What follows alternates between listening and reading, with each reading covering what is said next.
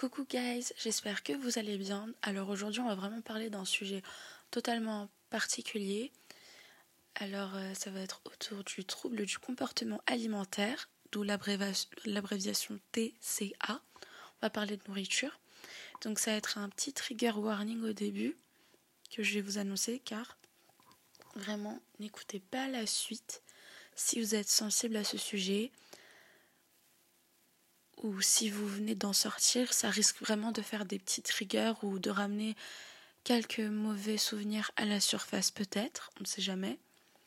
Mais si vous le vivez actuellement euh, et que vous vous sentez prêt ou prête, ça pourrait être bénéfique pour vous, enfin je l'espère. Donc déjà on va parler de différentes sortes de troubles de comportement alimentaire tels que l'anorexie, la boulimie, mais également l'hyperphagie qu'on va parler après. Et tout ça, vraiment, un, ça rapporte vraiment que de l'anxiété, du regret, de la culpabilité. Il y a à chaque fois des régimes alimentaires euh, trop stricts, qui sont inhumains des fois, ou des régimes alimentaires et des habitudes alimentaires très très très mauvaises. La relation avec son corps est très très difficile comme sujet quand on est atteint de troubles de comportement alimentaire. Alors on va commencer avec la boulimie. Euh, la boulimie, c'est vraiment quand on, mange énormément et euh, on se nourrit et au final on est rempli de remords, regrets, on regrette et on culpabilise d'avoir mangé. Et quand on est boulimique, on fait tout pour tout évacuer parce qu'on ne veut pas que ça fasse partie de notre corps. On a l'impression de de se nourrir et de se gaver à la fin comme euh, le foie gras, quoi. Vraiment comme une, une noix. Et ce qui se passe, c'est qu'après, euh, je dis on, mais je, n'en fais pas partie, mais après, ce qui se passe avec la boulimie, c'est que bah, on évacue par vomissement ou voie fécale. Et derrière, il y a énormément de culpabilité qui mène à ce genre de comportement. Ensuite, il y a l'anorexie, c'est la peur de prendre du poids et une dysmorphobie corporelle. La personne a vraiment l'impression d'être obèse devant un miroir, mais après, il y a l'hyperphagie aussi, où il y a une surnutrition. C'est pas forcément comme la boulimie, et euh, parce qu'il n'y aura pas forcément d'évacuation. Il y a une surnutrition pour apaiser un vide en soi, se rassurer, une certaine complaisance dedans on en parlera après, mais tous les, trois, ils ont genre un point commun quand on réfléchit, c'est vraiment une mauvaise relation avec la bouffe, voire une diabolisation de la nourriture. Dans la vie de tous les jours, euh, le corps cocaine girl est à la mode, ou euh, la femme qui est comme Kim Kardashian, remplie euh, de fesses et de gros seins. Bref, en gros, le corps parfait est une pression chez les femmes. Qu'elle soit grosse, elle est jugée. Qu'elle soit maigre, elle est jugée. Qu'elle soit aucun des deux, elle est jugée. Peu importe la situation, elle n'est jamais suffisante, selon la société. La femme subit vraiment une pression sur l'image de son corps, tout comme euh, l'homme, qui doit être viril, musclé, solide. Et franchement, la pression, elle est vraiment présente des deux côtés. Il existe également de l'anorexie chez les hommes, soi-disant pardon, minoritaires. Enfin, vraiment, ils sont pas beaucoup apparemment, mais moi je pense que c'est faux. C'est juste qu'il y en a eu très peu qui ont eu le courage d'en parler. Donc je pense que vraiment les pourcentages peuvent être falsifiés. C'est très tabou chez l'homme. La maigreur est très très mal vue car elle doit, la personne doit être vraiment giga mastoc, euh, vraiment en mode euh, hyper musclé quoi, muscles saillants et tout. Alors que chez la femme, des fois la maigreur euh, et la minceur sont confondus les deux, alors que ce n'est pas pareil aussi. Il y a des gens minces qui ne sont pas aussi, qui ne sont pas forcément maigres. Il faut vraiment vous mettre en tête que la maigreur n'est pas être mince, c'est vraiment être dans l'extrême, car quelqu'un de mince n'a pas forcément le ventre plat tout le temps. Elle va avoir des fois des gonflements si elle va manger, si elle a, elle, des intolérances à quelque chose. Enfin, quelqu'un de mince n'a pas la peau sur les os. Et euh, vraiment. Après, il existe des cas où les gens essaient de grossir et restent maigres, c'est-à-dire vraiment comme la dernière fois on avait parlé de la prise de masse, bah, pour certaines personnes ça peut paraître compliqué. Après déjà il faut le souhaiter déjà pour que ça arrive et se voir dedans et voir que c'est possible pour soi-même, mais aussi ça peut s'avérer très compliqué car votre métabolisme ne va peut-être pas concorder avec et ça existe ce genre de cas. Moi, j'étais auparavant comme ça, où j'essayais vraiment de grossir euh, et je restais maigre. Globalement, dans ma vie, c'était ça, en fait, le résumé de ma vie. Mais je vous en parlais après qu'il y a eu d'autres choses. Parce que je l'étais auparavant anorexique pendant un an. J'ai déjà été anorexique pendant un an. J'ai arrêté le plus vite et je suis contente que j'ai pu, me reprendre, même si c'était pas facile. Euh, de mon côté, je connaissais vraiment euh, des personnes anorexiques, boulimiques et en hyperphagie. Quelqu'un dans mon entourage m'avait ramené dans son délire. En gros, j'ai déjà eu de l'anorexie il y a 7 ans. Et elle l'est encore aujourd'hui, malheureusement. Elle se privait vraiment de manger. Et je commençais à la prendre comme un exemple parce que, bah, elle était plus âgée que moi, quoi. Et vraiment, c'était vraiment de mauvaises habitudes parce qu'après, je refusais de descendre euh, prendre mon petit déj. Enfin, je me souviens, c'était à Toronto chez mes grands-parents. Euh, bah, je passe souvent mes étés euh, à Toronto, enfin, parce que mes grands-parents sont canadiens et du coup, bah, je refusais souvent d'aller prendre mes pancakes que ma grand-mère faisait, alors que j'adorais ça. Et je trouvais que moi, de base, je suis quelqu'un qui a tout le temps chaud. Et là, je commençais à crever de froid et c'était vraiment totalement pas dans mes habitudes. Je devenais vraiment irritée avec tout le monde. Et franchement, il n'y avait rien de bon qui venait, hein. vraiment, que ce soit dans ma tête ou à l'extérieur, euh, rien de bon. Mon corps, il criait vraiment au secours, je peux vous assurer. Et il y avait une voix dans ma tête qui me disait que je devais continuer et me rabaissait. Et vraiment, elle me disait que je suis sur la bonne trajectoire de me faire mourir de faim. Je ne faisais que regarder mon poids sur la balance. Je me souviens, genre, euh, avant, je faisais genre 55 kilos à l'époque, même si ça a toujours été mes os qui ont été lourds. Donc, je sais que mes potes, ils vont me dire que j'étais déjà maigre et tout. Mais après, j'avais perdu totalement 10 kilos ou plus et j'étais vers 40-43 kilos. Et euh, vraiment, j'étais méconnaissable.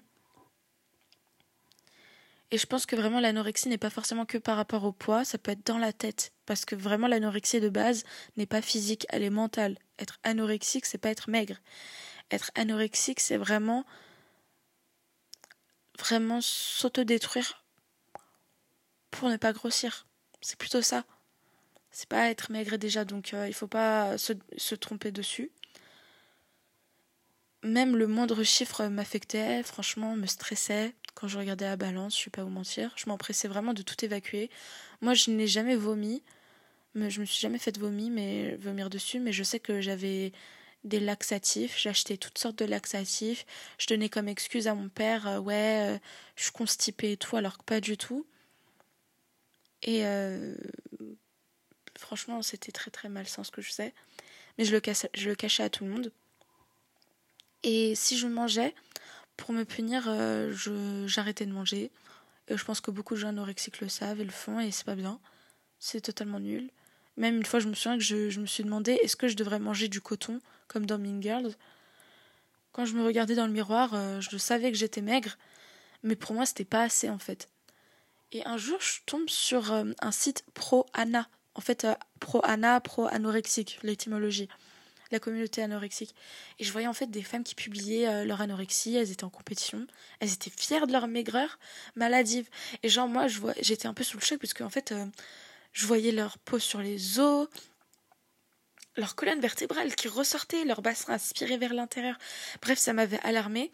Je trouvais ça ignoble et euh, je voulais plus en faire partie euh, et je me regardais dans le miroir et je tenais à reprendre plus de forme. Je vous avoue que je complexais avant parce que j'avais pas assez de seins et de fesses et tout. Et enfin, j'avais des fesses mais j'avais pas assez de seins. Et pendant l'année où j'étais anorexique, je complexais de ça. J'avais honte d'être légère et tout, faible parce que en fait, euh, quand il y avait du vent, bah, j'ai l'impression que ça allait m'emporter.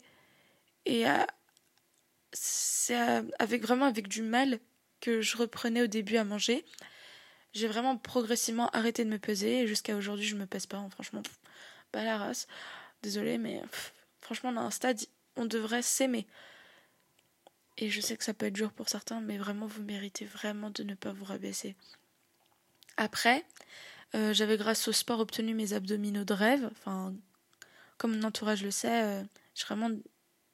Je, crois que je suis la seule euh, meuf dans mon entourage avoir ces abdominaux-là. Enfin, ils savent que comment j'ai mis corps et âme à l'avoir. Et j'ai développé une confiance physique en moi. Franchement, je m'aimais trop physiquement. Et je m'aime toujours physiquement à, à cet instant même. Mais je voulais plus de poitrine et de fesses. Et c'est pas que je voulais une chirurgie, ça j'étais contre pour moi, mais je voulais trop euh, une nourriture miracle qui allait me faire euh, ramener des boobs. en plus, comme j'étais, je crois que j'avais 17-18 ans, donc je me disais, vas-y, c'est pas encore terminé. Et à l'heure d'aujourd'hui, putain, j'ai les boobs de mes rêves. Mais euh, c'est parce que j'ai commencé à manger après. J'en rigole parce que franchement, maintenant je comprends pas comment j'ai fait pour culpabiliser sur mes boobs. Et en fait, là, je réalise qu'en fait, il n'y avait pas la même taille et que il fallait que je mange et tout. bref, ça c'est un autre sujet, on s'en fiche. Ce que j'ai après, enfin vraiment, ce que j'ai à présent et ce dont je suis reconnaissante franchement. Et depuis sept ans plus tard, euh, je ne suis plus jamais retombée dans l'anorexie. J'ai toujours adoré mon corps depuis. Je suis très narcissique et j'assume, je m'en fiche. Euh, c'était peut-être une expérience douloureuse, mais j'en ai grave pris de la graine. Genre vraiment, plus les années passent, plus je suis un soldat. Genre vraiment, j'adore ça. Parce que c'est vraiment mon rêve d'être Évidemment, c'est pas possible, mais j'ai envie d'être invincible et tout. Je me sens vraiment plus forte que jamais, mais maintenant, euh, il y a un autre TCA que je qui refaisait surface, et je l'avais depuis mes 8 ans quand j'étais petite. C'était vraiment l'hyperphagie. Je mangeais vraiment en très très grande quantité. Et de base, il y avait mon appétit, mais il y a aussi euh, le stress, car euh, je ne prenais jamais de poids depuis jusqu'à mes jusqu'à mes 22 ans. En tout cas, je prenais jamais de poids. Là, j'en ai 23, mais je vous expliquer après. Euh, il y a trois ans, j'étais sous traitement, en gros. Il y a un, médicament qui m'a vraiment déréglé hormonalement. Mes habitudes alimentaires euh, que je continuais là, elles ont changé mon apparence. J'avais pris un peu de poids. Même si j'en ai, j'ai, bah du coup j'ai arrêté le médicament il y a plusieurs mois et j'ai totalement reperdu du poids. Enfin, ça montrait vraiment que ça m'avait changer hormonalement quelque chose, mais je remarquais quelque chose clochait en fait. Et c'est grâce à cette prise de poids que j'ai réussi à reconnaître l'hyperphagie.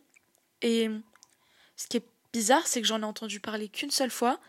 C'est même pas dans mon vocabulaire du clavier quoi genre quand je l'écris euh, quand j'en parle à des amis et tout bah ça s'écrit pas euh, mon téléphone il le détecte même pas je ne comprenais pas pourquoi on n'en parlait pas plus quoi pour moi, c'est anormal de manger une quantité monstrueuse sans avoir l'appétit derrière. Moi, c'était pas avec de l'appétit, quoi. Je ne mastiquais vraiment pas, genre je savourais même pas. Je mangeais comme si je buvais de l'eau, enfin, c'était sans réfléchir, un automatisme comme un robot. Et c'est en réalité un mécanisme de défense quand on creuse plus. Euh, je n'ai jamais regretté de manger euh, après avoir. Euh, enfin, j'ai jamais culpabilisé, quoi. Et au final, je comprenais vraiment que c'était un refuge je me complaisais dedans, et à présent je m'en sors bien évidemment, je m'en détache, bien sûr, je ne me limite pas. Et c'est grâce au fait de ne pas se limiter que je ne cours pas au frigo ni ne stresse, car je ne m'interdis pas de ça en fait, parce que si vous donnez des libertés, ça vous permettra vraiment d'espacer et d'alléger cette culpabilité et c'est un peu comme si vous êtes petit et on vous dit ne mange pas le chocolat, bah tu vas le manger le chocolat à la fin parce qu'on te l'a interdit. Euh, c'est un truc humain, on aime ce qui est interdit des fois, parce qu'on a peur de ne pas pouvoir l'expériencer plus tard, comme manger. Et euh, vraiment, comme j'ai dit, c'est cette liberté qui va vraiment vous permettre de vous espacer euh, de vos problèmes, car vous savez vraiment que c'est pas grave.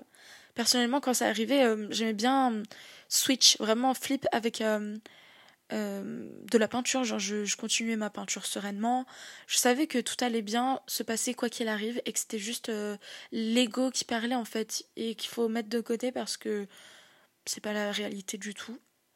À présent, je vais mieux et m'en suis sortie toute seule sur euh, l'anorexie et ça, ça dépend de vous. Tout dépend de vous. Mais si nécessaire, pour l'hyperphagie, moi par exemple, je suis allée voir un psychologue Sinon, vous avez des diététiciennes, euh, médecins nutritionnistes. Je n'ai pas eu recours. Parce que vraiment, l'hyperphagie, je vais vous en reparler, mais c'est vraiment psychologique. Pour moi, personnellement, ça a été plus psychologique. Bon, j'ai dit au féminin hein, pour les médecins et tout, mais vous savez que c'est, ça peut être un psychologue, un diététicien ou un médecin nutritionniste. moi, je sais que quand j'ai déménagé, par exemple, je ne savais plus faire les courses et je n'avais pas cet automatisme que les parents ont. Je prenais vraiment que des Uber Eats car je ne savais pas quoi prendre quoi et comment faire. Et ce que je faisais aussi, c'est que quand j'allais faire des courses, que ce soit sur Uber Eats ou en vrai, bah, y a en vrai, non, ça m'arrivait moins parce que je réfléchissais mieux sur place. Mais ce que je vous conseille, et il y a beaucoup de nutritionnistes euh, qui le conseillent, c'est vraiment faites vos courses quand vous avez le ventre plein. Comme ça, vous n'avez vraiment pas l'impulsivité d'acheter euh, de la bouffe déjà prête ou quelque chose que votre faim appelle plutôt que ce que vous avez besoin vraiment pour votre corps. Euh, avec le temps, j'ai vraiment compris, enfin appris, pardon, à comprendre mes préférences, comme le quinoa, boulgour, euh, riz complet, je sais pas moi, le saumon, l'oméga 3, etc. Et ce que je fais, euh, c'est que je cuisine plus chez moi, euh, je cuisine beaucoup italien, comme je vous ai dit à la dernière vidéo, enfin, je fais mes propres pâtes et tout, parce que vraiment, on sait ce qu'on mange, avec des ingrédients, de, des produits primaires, organiques, rien n'est transformé. La molécule, elle n'est pas divisée euh, comme le gluten quand c'est le blé de base, il est coupé, et voilà. Donc il est vraiment préférable pour votre corps une alimentation ainsi vraiment organique, quoi, primaire. Si ça vous plaît pas, il y a bien sûr tout le temps des alternatives, hein, bonnes pour votre santé, correspondant à vos préférences. Je ne suis vraiment pas professionnelle et ce sont des conseils des renseignements que j'ai récupérés. Il faut vraiment faire attention à son système digestif, franchement. Euh, c'est le deuxième cerveau du corps. Vous risquez vraiment tellement de choses, genre euh, des inflammations, de la microbiote intestinale, c'est un autre sujet, je vous en parlerai une autre fois, mais il y a les intolérances, voire allergies aux produits. Il faut vraiment que votre taux de sucre ne soit pas trop élevé ou euh, de gras, peu importe, car certains, pour certains, il y a hum, le champignon candida albicans, et ça peut mener euh, chez les femmes des mycoses vaginales ou encore des intolérances, comme celle au gluten, quoi. Euh. Mais c'est tout un autre sujet, c'est très pertinent. Mais ça reste autre chose que notre euh, épisode d'aujourd'hui, donc on en parlera une autre fois. Je trouve vraiment le domaine de la nutrition très intéressante et importante. Elle permet vraiment de faire attention à votre santé sans forcément mal le vivre. Il faut vraiment faire attention avec quelle méthode vous utilisez parce que vous devez vraiment également apprendre à avoir une bonne relation avec votre corps par contre, le domaine du régime alimentaire, euh, j'apprécie vraiment pas trop le système personnellement. Entre l'orthorexie où les personnes sont trop strictes euh, moi je pense vraiment que l'orthorexie ça fait partie d'un TCA parce que c'est un régime alimentaire beaucoup trop strict où les personnes sont au régime 100% cru ou 100% healthy où il n'y a pas de plaisir euh, alimentaire où c'est trop restreint et qu'ils surveillent. C'est ça le truc. Il y a une surveillance trop omniprésente, trop excessive. Il y a également le régime intermittent où on jeûne euh, euh, avec, je pense, euh, un espace-temps de 12, 6 à 12 heures, je ne sais plus. Et je l'ai jamais essayé, mais franchement, ça me tente pas. J'ai apprécié celui que je faisais avant avec ma famille, c'était le régime FODMAP, F-O-D-M-A-P, si ça vous intéresse. Il y avait trop de restrictions par contre, qui... mais bon, ça m'empêchait de voir les alternatives parce qu'en fait j'avais une liste devant moi et on m'interdisait de ci et ça, et cette liste m'empêchait de prendre conscience de ce qui m'était autorisé. Il y avait une liste de choses autorisées, mais il n'y avait pas selon ce que j'aimais, donc vraiment écoutez votre instinct. Si vous ne sentez pas ce régime, le faites pas. Le but c'est que vous soyez heureux, pas en prison quoi. Enfin, entre restrictions, culpabilité et personnes faisant l'éloge de régimes qu'ils ne font même pas forcément eux-mêmes, ne vous mettez vraiment pas de pression. Vous êtes beaucoup trop, trop importante et précieuse. Bref, changeons de sujet, on s'en fiche. Là, nous allons parler du côté plus psychologique. Donc, je vais vous demander, euh, je pense qu'on va faire comme les autres fois, un petit exercice, une remise en question, une prise de conscience de la manière dont on parle à soi-même. Donc, si vous sentez prête ou prête, bien évidemment, vous devriez, vous pouvez, sinon ne le faites vraiment pas.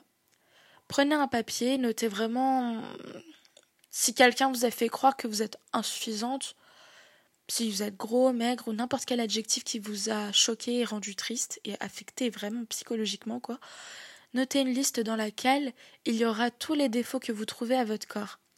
Écrivez ce que vous pensez de vous en général, marquez votre objectif en premier. Maintenant, posez-le. Mettez-vous en tête que les rôles ont changé on change. Vous êtes quelqu'un d'autre. Vous êtes votre meilleur ami. Vous trouvez ce papier, vous le lisez. Euh, pardon, vous êtes une autre personne, purée, j'ai mal euh, rédigé. Je dirais argumenter, euh, je dirais vous êtes chez votre meilleur ami, pardon, comme ça, ça va être plus facile pour vous de visualiser. Vous êtes chez votre meilleur ami, vous trouvez ce papier, vous le lisez, toute cette méchanceté gratuite sont en rapport avec votre meilleur ami.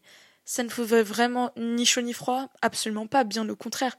Vous êtes frustré, déçu, énervé envers votre meilleur ami qui se voit ainsi à cause des gens débiles lui faisant croire ces choses, à cause de cette voix méchante, à cause de la dysmorphobie qu'il se fait visuellement en se projetant devant un miroir. Vous êtes choqué et triste par cette personne qui, qui se voit et qui ne voit vraiment pas ce qui se passe vraiment dans la réalité. Elle est déjà parfaite comme elle est, vous avez peur pour sa santé, vous voulez serrer cette, personne fort dans vos bras, la soutenir. Bah, figurez-vous que depuis le début, il s'agissait en réalité de vous.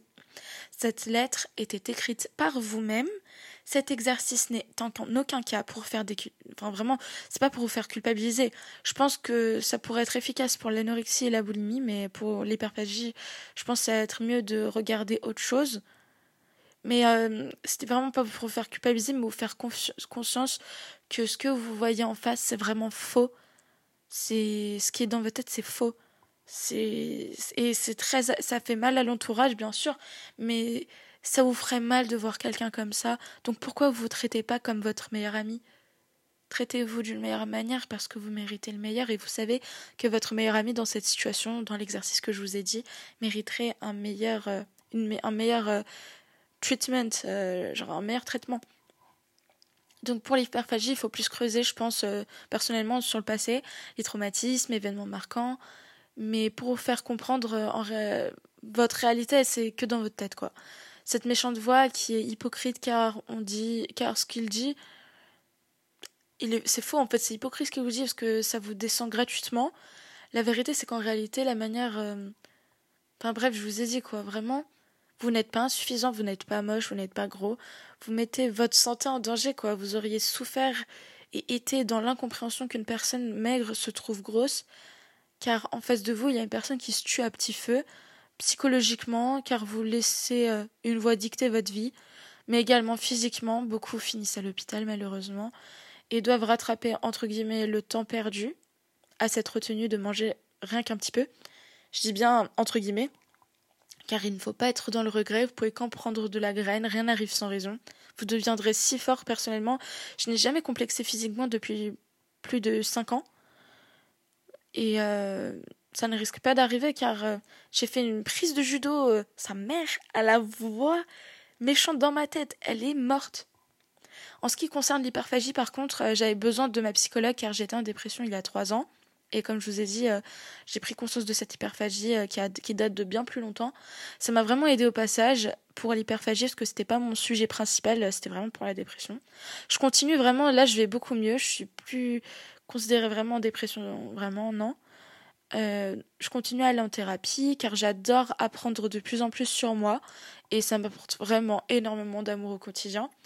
Car toutes ces, ces TCA, dont l'hyperphagie, descendent de douleurs plus profondes comme l'angoisse, le besoin de refuge, la peur de l'abandon.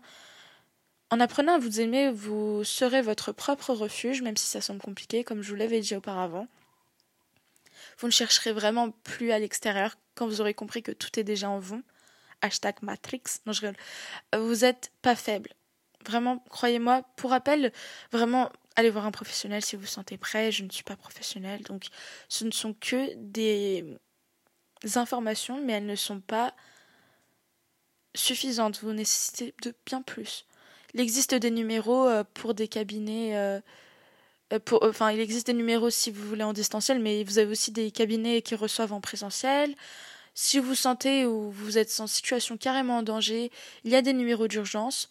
Parlez-en avec votre entourage, passez du temps avec eux. Aussi, si vous connaissez une personne concernée dans votre entourage, abordez en douceur le sujet.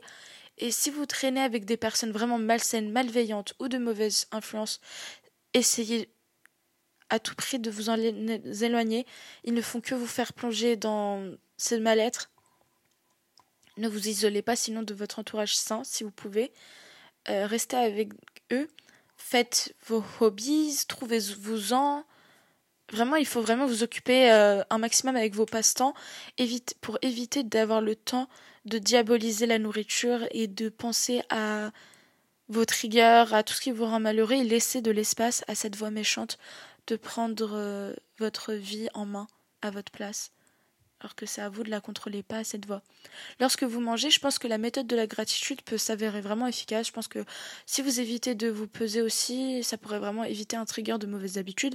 Mais la gratitude, c'est vraiment très intéressant parce que là, vous commencez pas à angéliser non plus la bouffe, mais à être reconnaissant d'avoir à manger. Il y a des gens qui n'ont pas à manger. Enfin, c'est pas pour vous faire culpabiliser, mais je pense que c'est mieux pour votre santé de recevoir à manger plutôt que de, ne pas manger.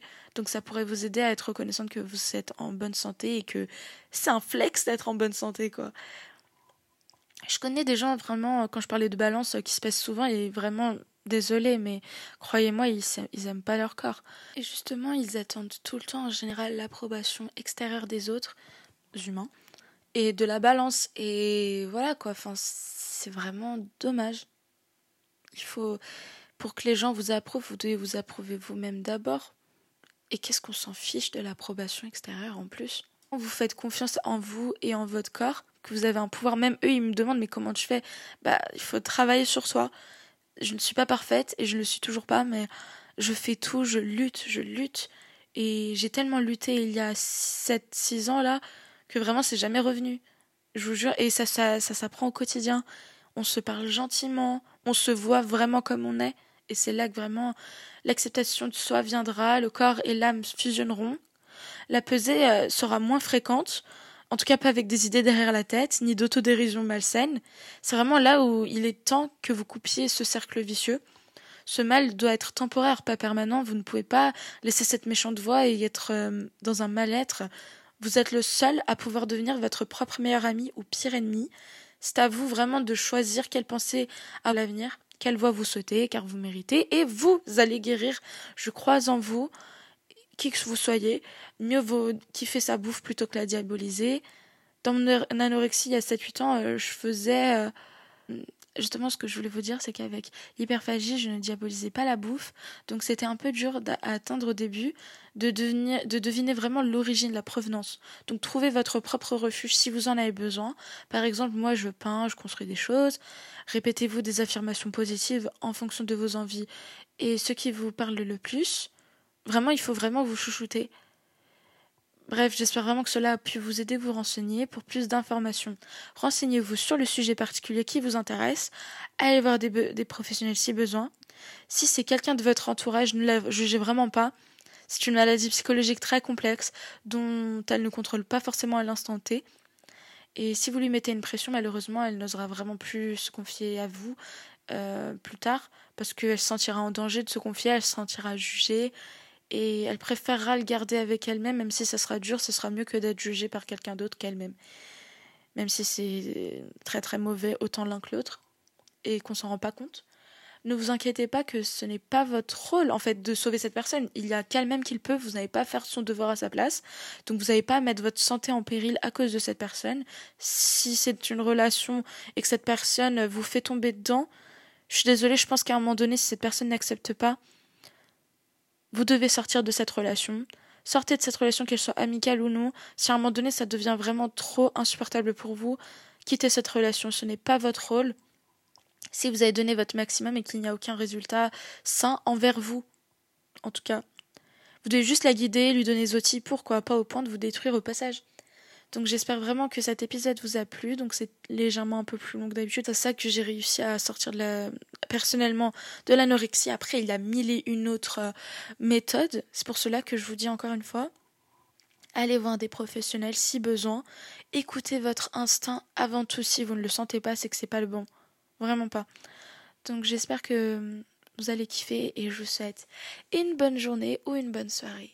Ciao